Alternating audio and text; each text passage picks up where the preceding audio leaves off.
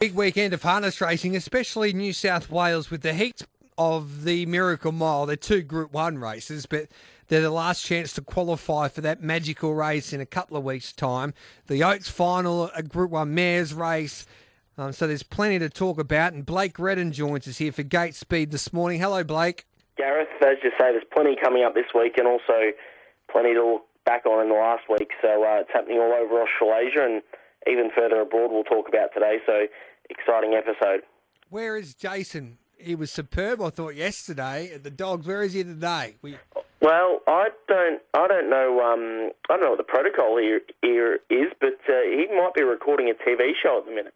Oh, okay. P- potentially a show that's not recorded live. Oh, yeah, that would be um, a gig. Well, it might well be, Gareth. I didn't want to say it, but But uh, yeah, I think he might be, well, maybe just getting the makeup on and getting ready for that show to be recorded anyway. Hey, let's talk about the seven points here and the things we learned. Locklands Chariots as budding rivalry far from settled. We had David Moran on our show yesterday, and I pointed out, Blake, and I don't know if you agree with me or not, it's nearly the best Group 1 drive that I've seen in harness racing for quite some time.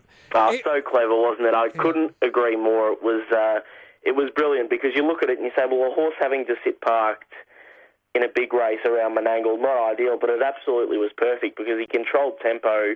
He turned it into a sprint home, and David Moran could easily have gone and attacked for the lead. Demon Delight, as he proved in the race and as he's probably proven over the last two years, is not in that class. He's he's a nice horse. He's a really nice horse, but Lock and Lochinvar could have tried to monster him early and made it into a staying war a la the Bonanza when he ran 148 around Melton, which is probably a 146 mile around Menangle. But he's gone and sat quietly. He's got self assured his main danger on his back, and they've gone a 150 mile home in 25.4 seconds. And you just can't make up that ground. Self assured did make up some ground, but yeah. up the straight there, he just uh, he, he wasn't quick enough to peg back uh, Lochinvar. So incredible drive, and, and I think it really does set up this rivalry between the two horses. So he, he rated that horse for perfection, as you just pointed out, and he had to go to game B straight away, like with everybody galloping at the start. It was one of the weirdest starts to a big Group 1 that I've seen for quite some time. It was like dodging cars in the early part. Everybody was crashing into each other. And then Purdon used his initiative, wonderful drive. He lands 1 1. And you're thinking at the moment, if you're betting in the run, what, self a dollar forty and probably Lochinvar Art 450 and he's been able to just pull everybody's pants down in a way. He's been so slow, um, dictated the race mid race, and made sure his horse had a kick and used his turn of foot for last couple of furlongs. It was a magical drive by David Moran. Point two. Memphis and Susan set for Oaks rematch after easy heat wins. They can't beat Memphis. Like she's home, Barry number one. She's a dollar sixty. I don't know what price she is now, but she probably leads and wins, doesn't she, Blake? You'd have to think so. Obviously, Dr. Susan won their clash in the in the Victoria Oaks, but Stylish Memphis won um, her Hedo so easily. They both did, but as you say, the barrier draws have fallen uh, Stylish Memphis way, and she probably came. Well, she did certainly come to Australia with the bigger record of the two in New Zealand, the bigger um, boom and hype heading into the Victoria Oaks. So you'd have to think that uh, you know it's going to be really hard to see her beaten. She's a, a quick enough beginner I can't see anything really crossing her for speed. Not sure how you feel about that, but with the way the draws have fallen, if she if she's in front, even over the mile and a half, I don't think it's going to be any issue.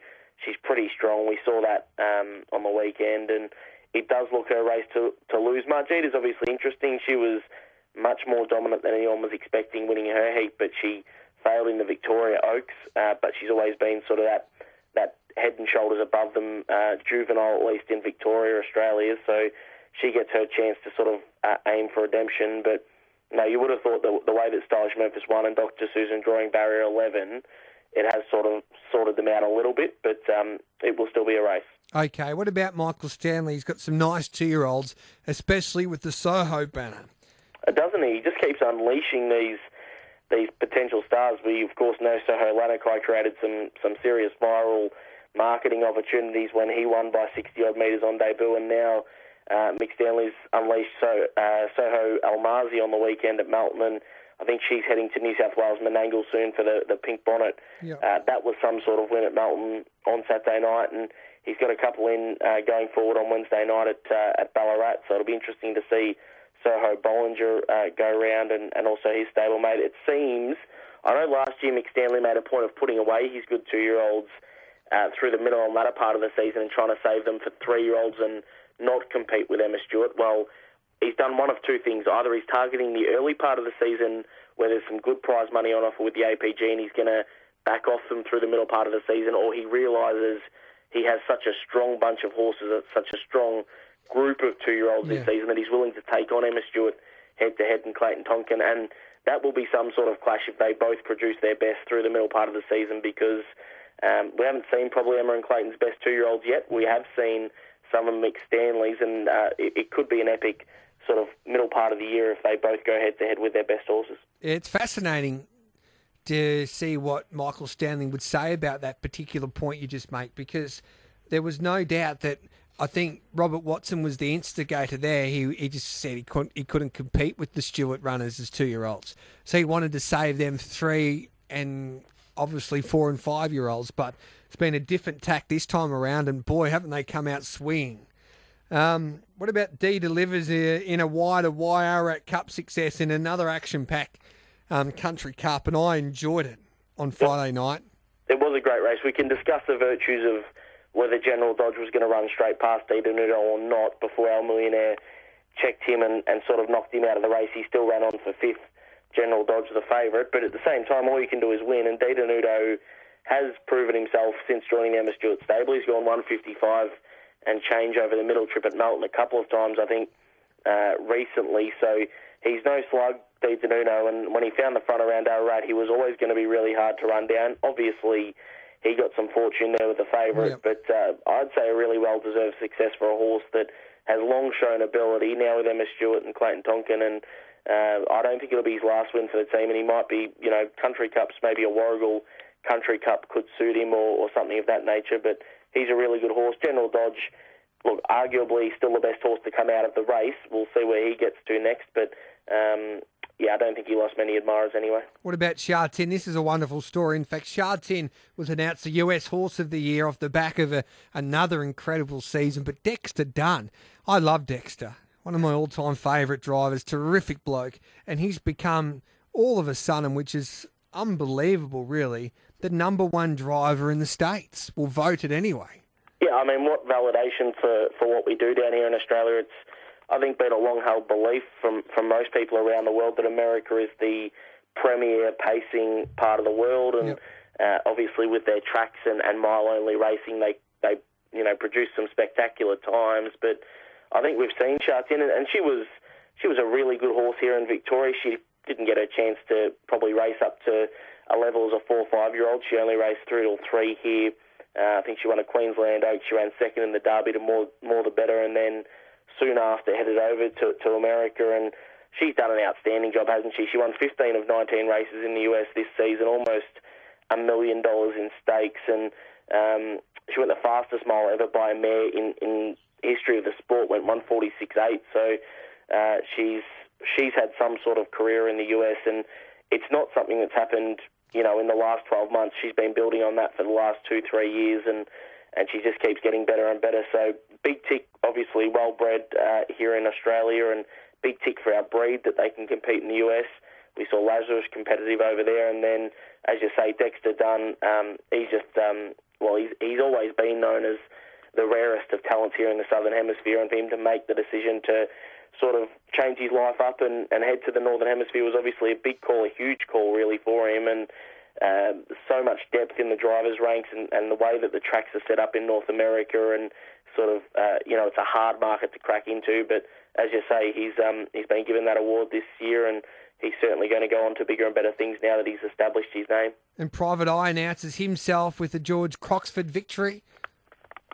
I think he's a nice horse. I yeah. mean, you know, some people might not have seen this being a Sunday afternoon at Gunbower, but the George Croxford is a good horse's race, and Private Eye uh, certainly caught the eye on debut when he galloped and made a mistake at Geelong about a month ago. Still managed to pick himself up and win the race. That wasn't an overly strong race. We didn't know probably what he was capable of, but I really liked the way he won the, the George Croxford first up ish, I guess, after a month uh, on the sidelines. So he's got plenty of improvement left in him. And just the way he went about it in the straight, Greg Sugars drove him, and I don't think Greg got anywhere near the bottom of him. So narrow margin for Private Eye, but um, I think he could have won by a lot further, and I think he's a, a genuinely uh, top line horse in the making. I think they're going to target the Breeders' Challenge with him in May, June, and that will certainly be something to look out for because he's lightly raced, he's got rare ability, and can't wait to see him sort of step up to that, that better level going forward. What did you make of the, the drama there at Newcastle the other day when three of the Craig cross train paces were scratched for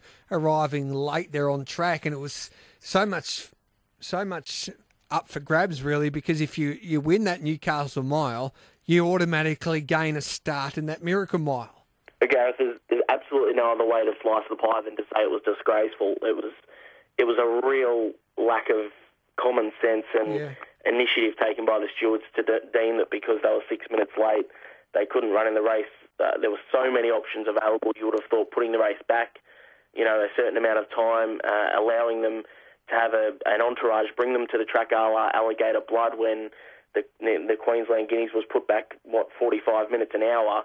Uh, just so much that could have been done to try and resurrect this situation. Three of the horses in the Newcastle Mile, and some of them I'm, I haven't um, gone through the fields closely, but I suspect some of them would have wanted to be in, in the sprints this week at Menangle and may not have made the field because they were that next tier down and that was their chance to get into the race. I just, uh, I mean, you know, if, if I, I I would hope that the New South Wales uh, stewards and and um, and sort of industry can come out and at least say they've made a mistake. I think everyone knows it's a mistake. They can stick by it and sort of defend their patch based on the rules and regulations, but it's not the right thing to do here. The right thing to do is to say, if these circumstances happened again, and I mean, you can talk through it, Gareth, but basically what happened is there was a there was a pile up on the on the motorway. They were given a text message to leave early. They left as soon as was uh, basically 20 minutes within getting the text message. Allowed themselves four hours to get to the track for a normally two and a half hour trip. It's just there's so much wrong with it, and um, and yeah, I, I don't know how you feel about about it, Gareth, but hopefully it just never happens again. It just makes you frustrated sometimes that the sport can kick itself when it doesn't need to.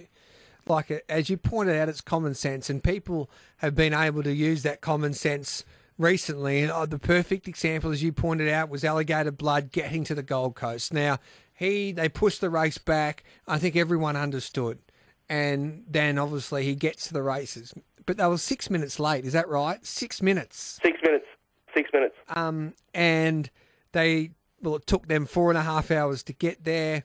Obviously, they weren't there under the rules and regulations, so that's where the stewards were going by. And they're probably, I don't know, there, there could have been pressure from conne- other connections saying, well, we're here. Um, you have to scratch them. That could have been the pressure coming from outside. I don't know. I think Gansiatic was 25 minutes late on course at Caulfield on Saturday, so it's just, Yeah. I mean, it just doesn't make sense. Well, I don't know. I'll have to get that confirmed. But it's just like, and sport and harness racing needs all the turnover that it can get, and that would have cost turnover there on the weekend. Um, so I, I might have to give. I'll give John Dumesny a, a call maybe for an explanation. But yeah, it, it doesn't make sense. But I'm, I'm telling you, King of Swinger win on Saturday night. You can get two dollars forty now. Very confident, Gareth. Yeah, I think he leads and wins. I Um, saw, um, I saw you're in a debutante this week somewhere. It's Geelong Wednesday. You've got a horse might be going around for you. oh, tonight isn't it at Ballarat? I think it's Wednesday. I think it's tomorrow night. Oh, tomorrow night. Yeah, it's at Ballarat tomorrow night. Yeah. What Um, can you tell us, Surface? No, it hasn't trialled great. To be brutally Okay. honest, I don't know if it's much good. I'll get a report there tomorrow, and I'll let you know. Sounds good, We Gareth. Can't purchased at those. We purchased those two horses at the Adelaide sales there, and um, I think I was the only one bidding there in the end. so, uh, uh, two nice horses. Hopefully, we'll get the job done. Anyway, hey Blake, Yes? um, I enjoy your work. Um, do you have a winner for us today? Uh, I mean, I always have winners. Whether I can actually find them for Mildura is probably a little bit out of my Okay. jurisdiction. All right, then we'll let you go. But maybe tomorrow you can bounce back. I'll tell you what, race four, number one, Gordon Girl is probably uh, a really good bet. I don't know what price will come up. It might be short, might be very short, but if you're playing multis, race four, number one's definitely a winner. I liked you coming off the long run today, fired up and passionate. That's what we need. Thank you, Blake. Thanks, Gareth. There's Blake Redden with Gait Speed. Now it's time for race.